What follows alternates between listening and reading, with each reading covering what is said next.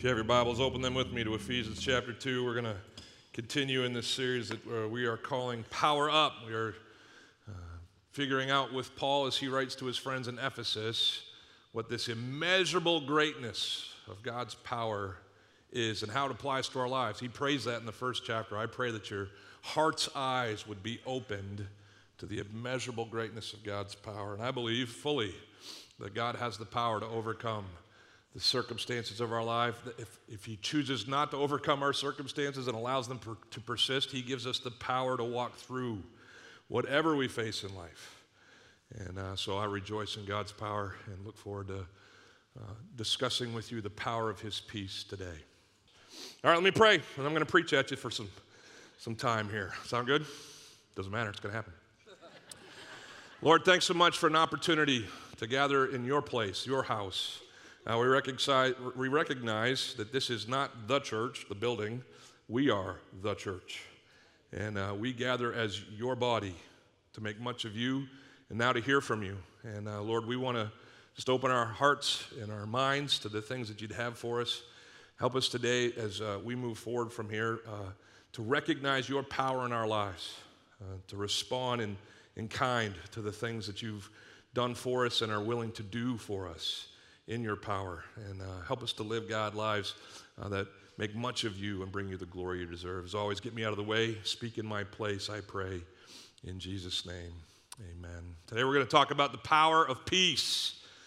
The power of peace. I assert this to you that there is power up potential in peaceful moments in life. Does anybody like me think that? I, I think that totally is true. In fact, I am uh, extroverted to, a, to an extent, but after I've been with people for a long time, I got to get away. Anybody like me? Like I like to go to movies alone because no one can talk to me, and I can just sit there and re uh, refill. Uh, when I'm driving home at night, we live uh, by God's grace in a, in a, place where there's lots of natural beauty now. And so when I'm driving home night, at night going down 60 and I turn off of 60 on the Gornto Lake Road, I actually live in, in Mr. Gornto's old house. Uh, and so as I head towards Mr. Well, my house now, as I head towards my house, I can almost feel the day. Does anybody have this experience as you're turning onto your drive? You can almost feel the weights of the day leaving your shoulders. You get out of your car and you walk in your house and uh, you pet your dog. If you got one of those, we got the best dog ever. His name's Toby. Uh, I kiss my bride. I got the best bride ever. No offense, fellas and ladies. Uh, but then I sit down and I just kind of breathe, right? And I sense the the power being uh, pulled back into me as I rest. Jesus did this all the time, didn't he? I mean, he would, he would minister and minister and minister, and then he'd pull away. He'd go to be with his Father. He'd go to, he'd go to be alone to rejuvenate and replenish. And I think there's huge power up potential to be found in moments of peace. But here's something else I think about peace. I think much of peace is impossible without power. Much of peace is impossible uh, without God's power specifically being infused into those of us who follow Him. We can't have peace without God's power. I, was, uh, I woke up yesterday morning, and uh, uh, uh, Saturday morning, Eleanor goes into work for a few hours. I, I work on Saturdays as well. Uh, my son goes to work at Pitch Penny, and, and, he leaves early. So I woke up a little bit after they had left, and it was a quiet house. Who likes a quiet house? Anybody like a quiet house? You can just get up. You don't have to get dressed or anything. Just walk around, right? Sorry for that image. Anyway, uh, but I, I was walking around, just hanging out, and it was totally quiet except for this one electronic sound. It was a beep, like periodically, every, every 30 seconds, a beep. What was it? Anybody know? Smoke alarm. Yeah, smoke alarm down the hallway. Uh, its battery, I would come to find out later, was dead. Now, here's how smoke alarms work today in these houses that have, new, uh, have to apply or comply with these new codes. Is there's many smoke alarms and they're all hardwired together.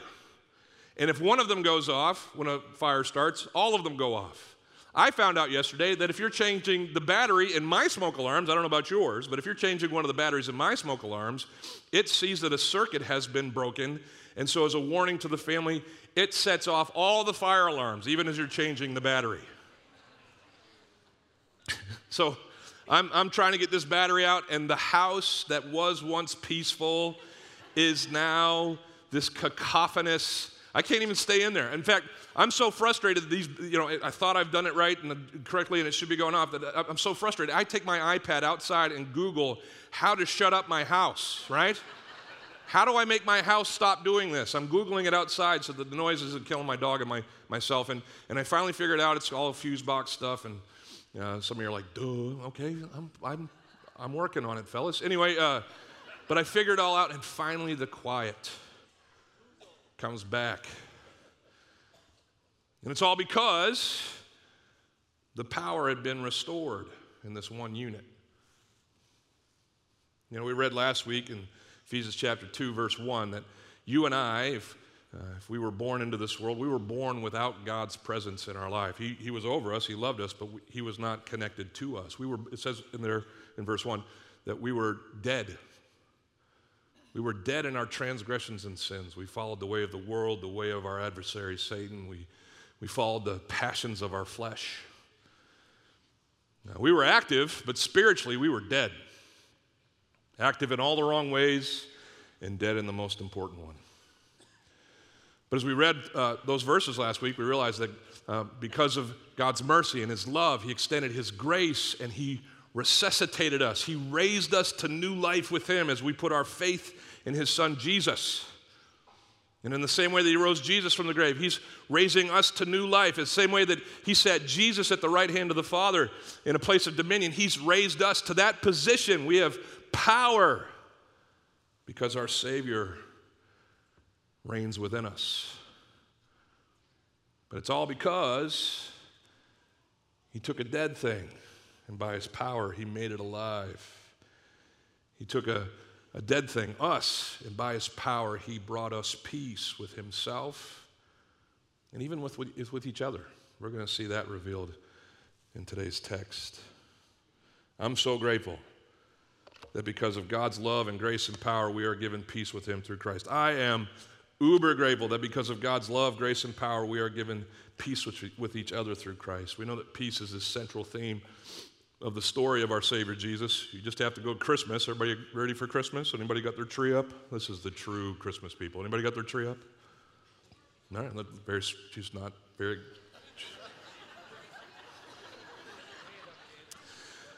Yeah, uh, Christmas is coming, and we celebrate Christmas because it's the birth of Christ. It's the birth of our Savior. Does anybody remember how the angels heralded the birth of our Savior? Glory to God in the highest, they sang. And what's the next word? And on earth peace. I guess the next word was and. But the point I'm trying to make is that peace was the song that the angels sang. Glory to God. But glory to God for his peace that has come to earth through this child who is born. Peace will reign in the lives of those with whom he is pleased. Jesus spoke often about peace. He told us to be peacemakers in Matthew chapter 5. He, he went on to be our great peacemaker. Uh, wherever there was violence and hostility, he sought to uh, reconcile and restore. Uh, he says to his friends the week before he's going to be crucified, he's speaking to them in John 14, and it's that uh, part of Scripture where he says, Let not your hearts be troubled, right? You who believe in God, believe also in me, right? Yeah, he goes on later in that that speech, that diatribe to say, Peace I leave with you. My whole reason for being here was to bring peace. Peace I leave with you. My peace I give to you. Not as the world gives, do I give to you. It's not the world's brand. It's not just the absence of conflict that I leave with you. I bring you a peace that Paul will describe uh, as surpassing understanding. He says, Let not your hearts be troubled neither let them be afraid. Jesus dies. And on Easter, we celebrate his resurrection. That day, that first Sunday that Jesus comes back from the grave, he, he meets with the ladies at the, at the tomb who had come to uh, redress his wrappings. Uh, he tells them to go tell, tell my friends that I'm alive. He meets with some people who are walking away from Jerusalem, forlorn over the fact that Jesus had died. Uh, he meets them, and on the road to Emmaus, he explains everything from their scriptures as to why he had to die. And then the next group that he reveals himself to are the actual disciples. And in John chapter 20, uh, verse 19, it says, On the evening of that day, that, that first day of the week, the doors being locked where the disciples were for fear of the Jews. They were meeting in a clandestine way, hoping to hide themselves from those who had killed their leader.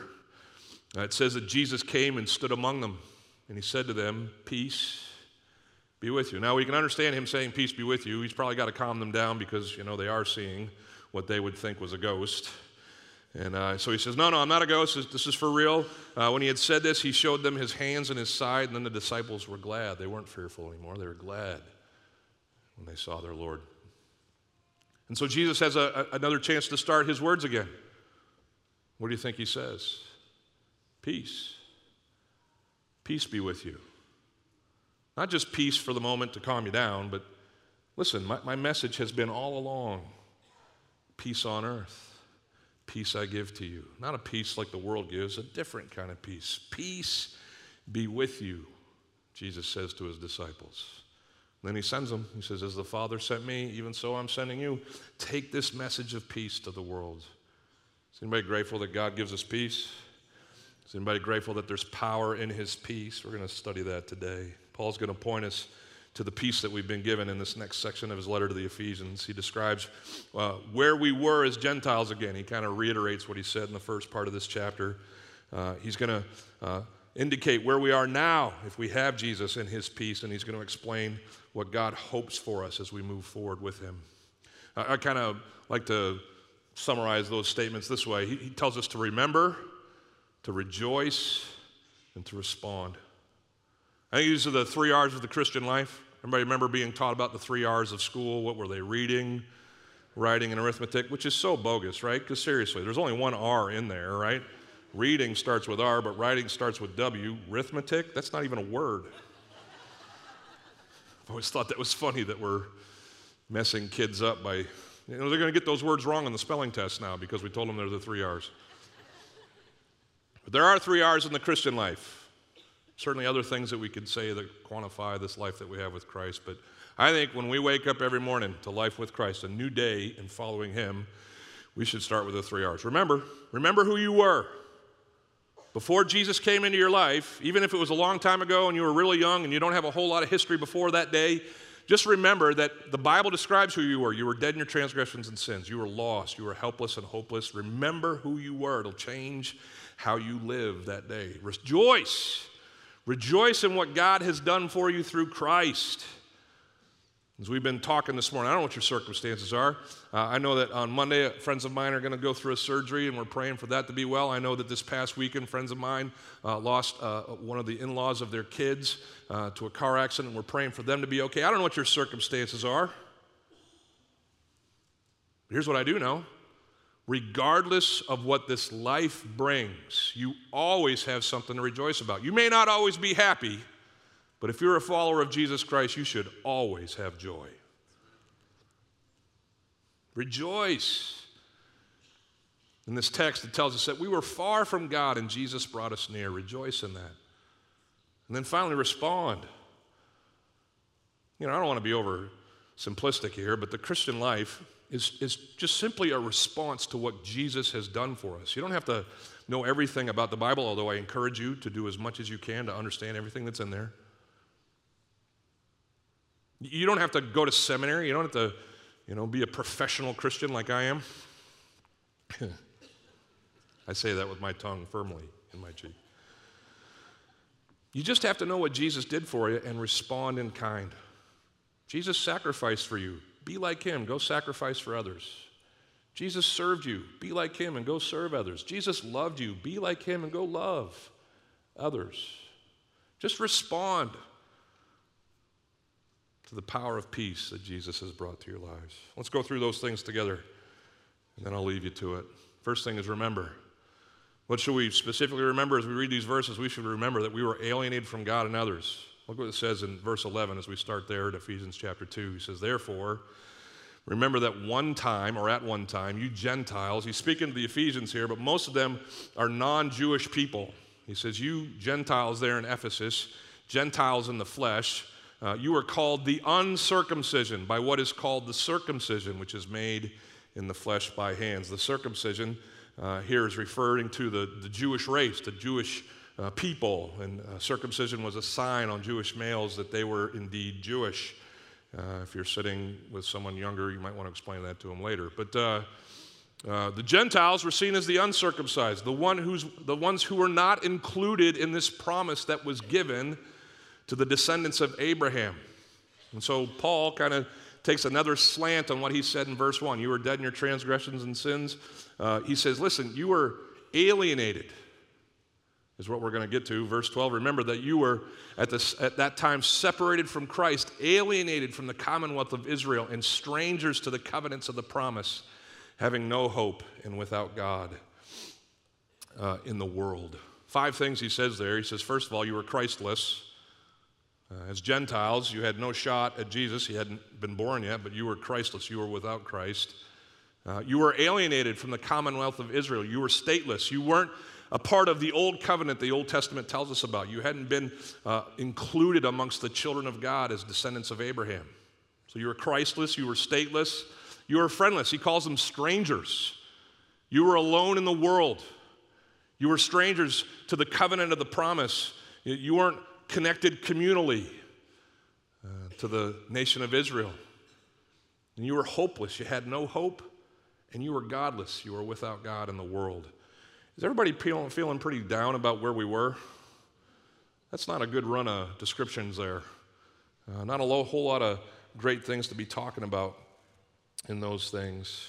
Uh, they were alienated, uh, not just from God, but from the, the Jews. There, there was this um, just harsh hostility between Jew and Gentile. Uh, the Jews have been taught from an early age that Gentiles were really just kindling for the fires of hell.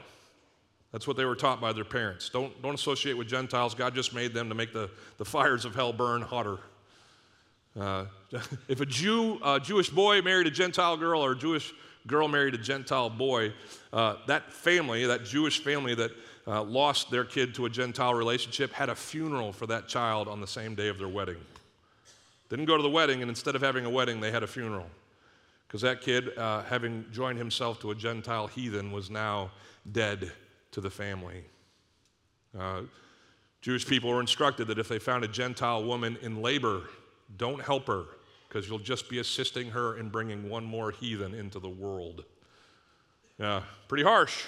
I'm so glad that there's no kind of harshness like that in our world anymore. Is anybody glad that there's, there's no enmity between people groups? There's no more racism or classism or nationalism or whatever ism you want to throw out there. There's no, isn't it great that we all function as one big happy?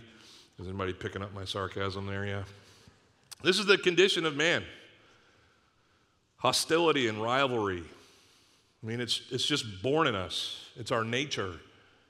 Uh, to elevate ourselves above others, to, uh, to, to point out the faults in others, to, to hold grudges against others, and to separate in relationship. That's who we were. As uh, Gentiles, as those dead in our trespasses and our transgressors and sins, we, we, were, we were separated, hostile towards God and others. Uh, I, I, think it's important for us, like I said, to remember that that's where we were because it, will make us more appreciative of where we are now if we can remember where we've come from. Uh, does anybody remember the parable of the, uh, uh, the, the, guy in Matthew 18 who had been forgiven a huge debt, billions of dollars in today's currency? The master forgave him this debt. And then he went out, and on the highways and byways, he met someone who owed him 20 bucks.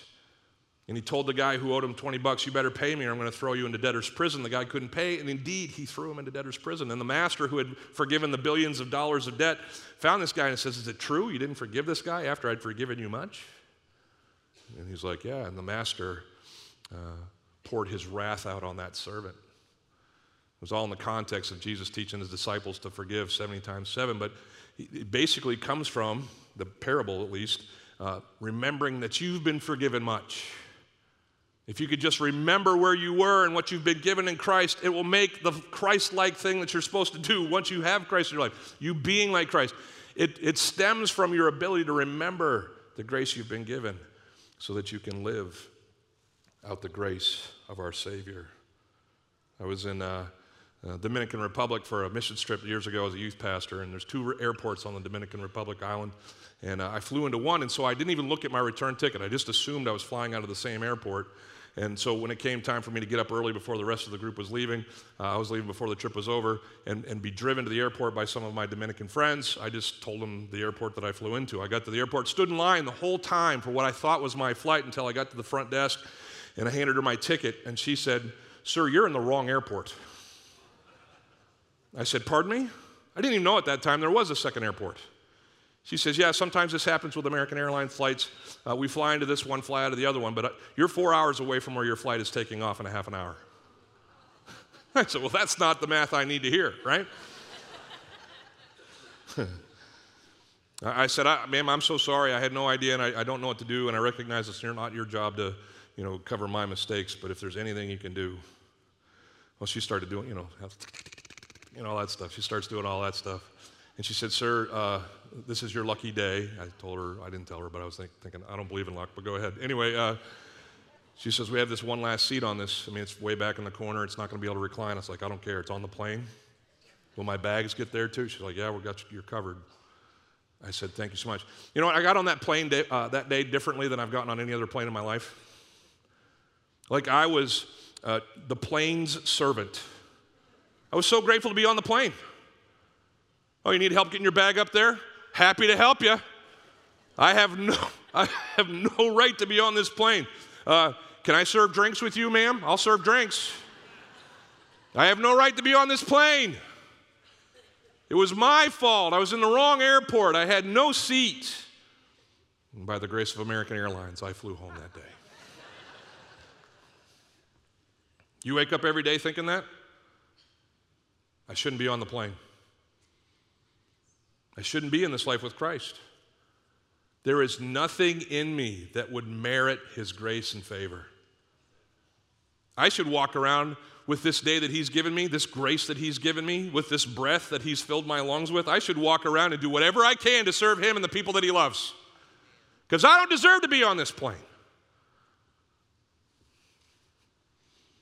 There's power in remembering the peace that we've been given in Christ.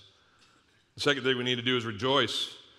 We need to rejoice. We need to rejoice in the fact that Jesus tore down the walls that separate us from God and each other. Look what it says in the next verses. But now, he says, that's who you were, but now, in Christ Jesus, you who were once far off, you Gentiles, you Ephesians who are far off from God, you've been brought near by the blood of Christ. Lots of people read about the blood in the Bible and they're kind of not familiar with that. They're like, why is there so much blood?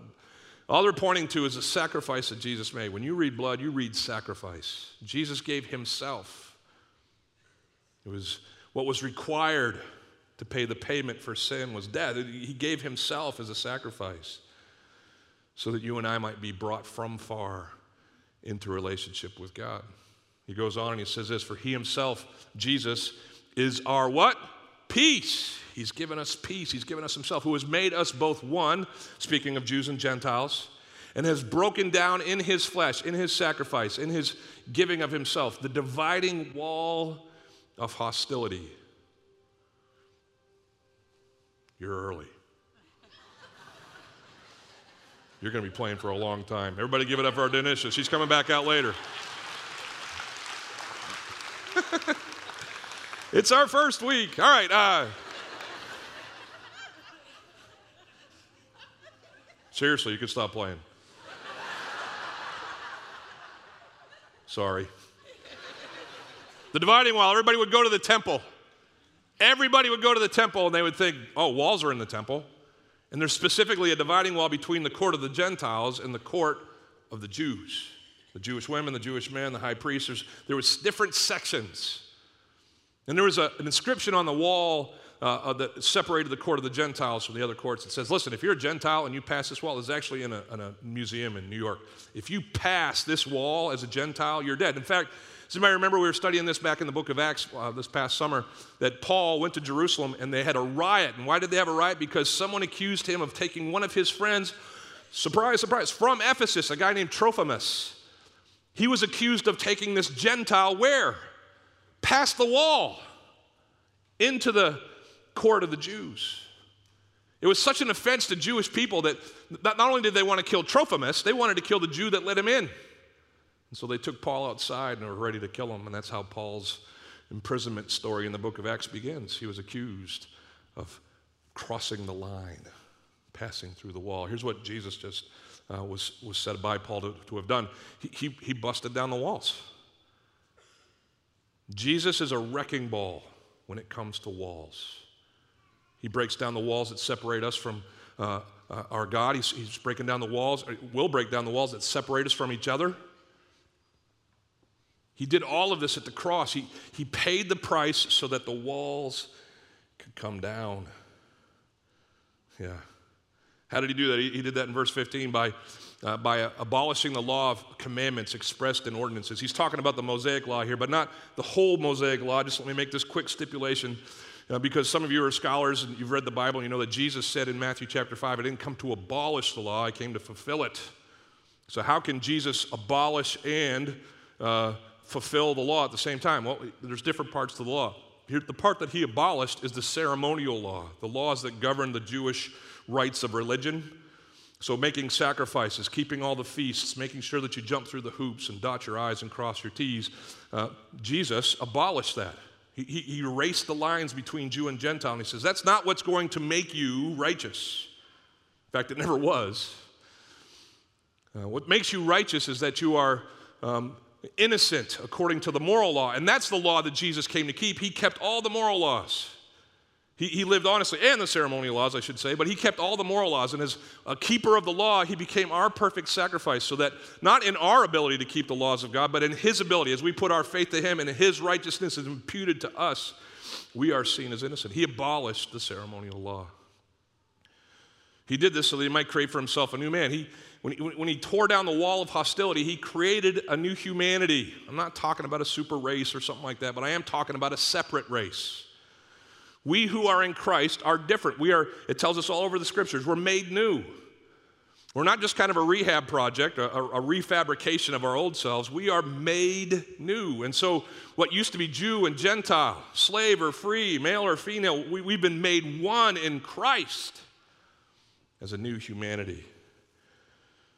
Hmm. He also reconciled us as a new humanity to himself. If you can go back, he, uh, verse 16, he says, And he did all this that he might reconcile us both to God, Jew and Gentile, in one body through the cross, and thereby killing the hostility. This is one of my favorite phrases in the whole book of Ephesians. Because here's what Paul just said Jesus died so that separation could die.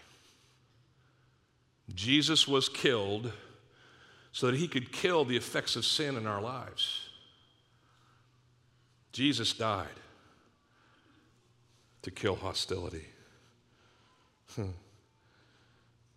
For through him, it says in verse 18, we both have access in one spirit to the Father.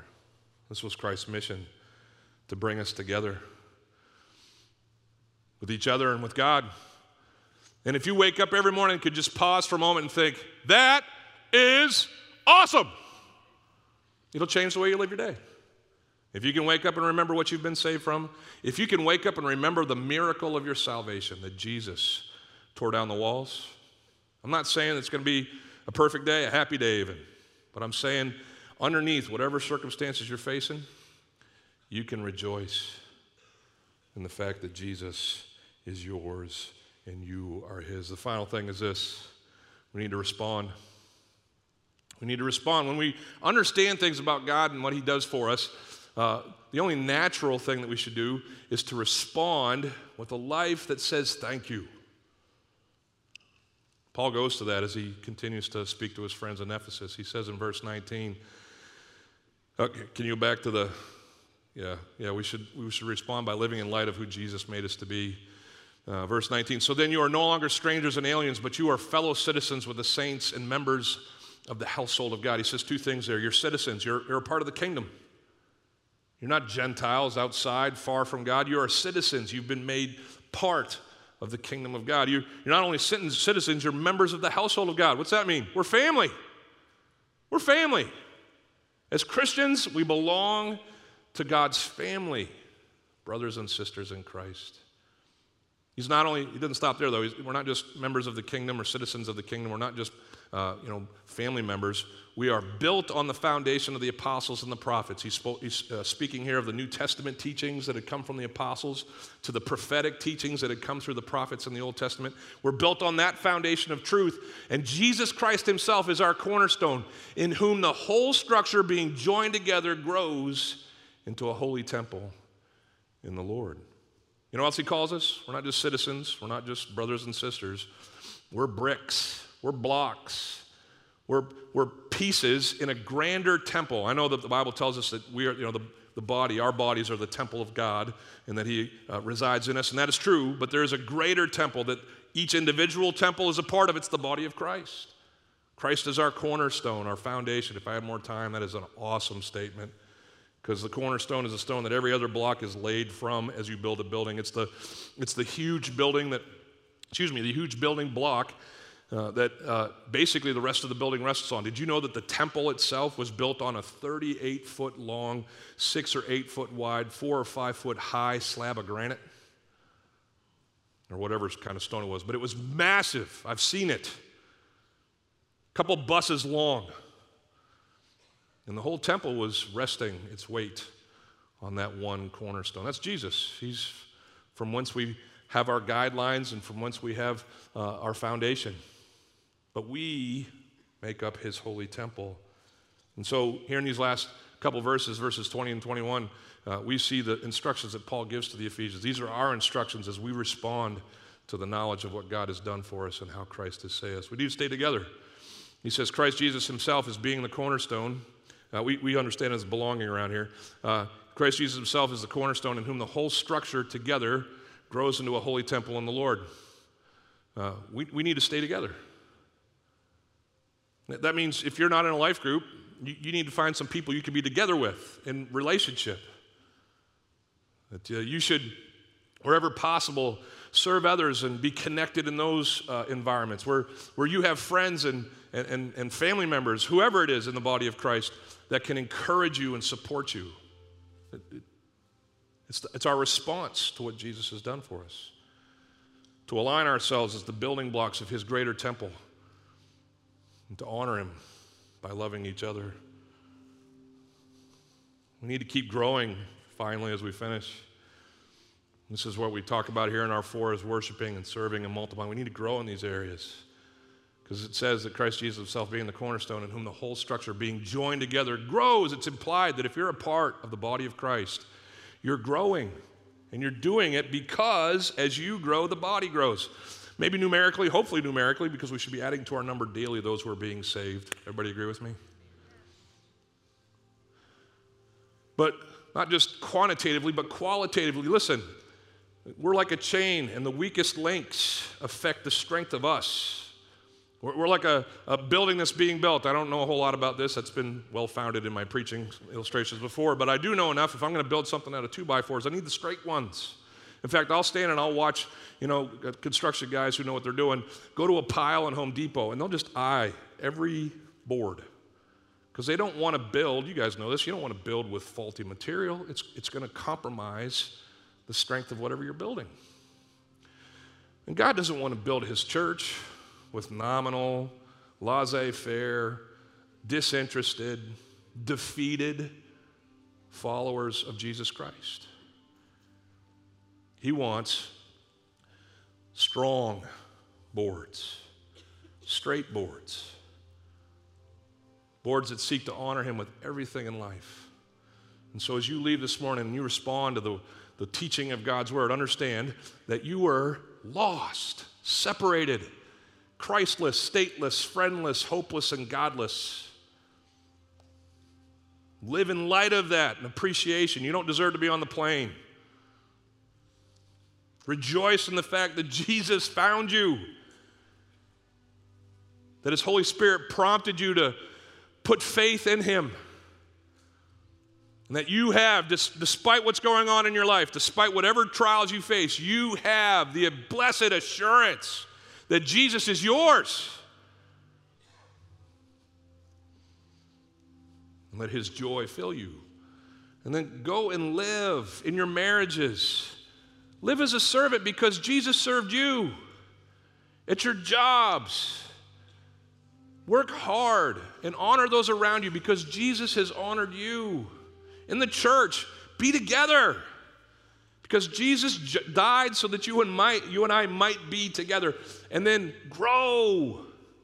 Like Paul was praying, I pray that you would go to the deep end, that you would have a deeper knowledge of God's immeasurable greatness and His power. Will you stand with me as we're dismissed this morning? God in heaven, we are grateful for your power to bring us peace. And as we read these words that Paul wrote to his friends in Ephesus, we know you inspired them and that their truth is as real today as it was back when he penned them. Um, thanks for seeing us uh, from far off and bringing us near. Thanks for giving us your son, Jesus. And uh, Lord, I pray that that inspires us every day that we wake up. Help us to go from just being laissez faire and kind of bleh in our whole you know, Christian existence to being amazed by your grace. Help us to live, God, in response to the things uh, that your word uh, has told us about you.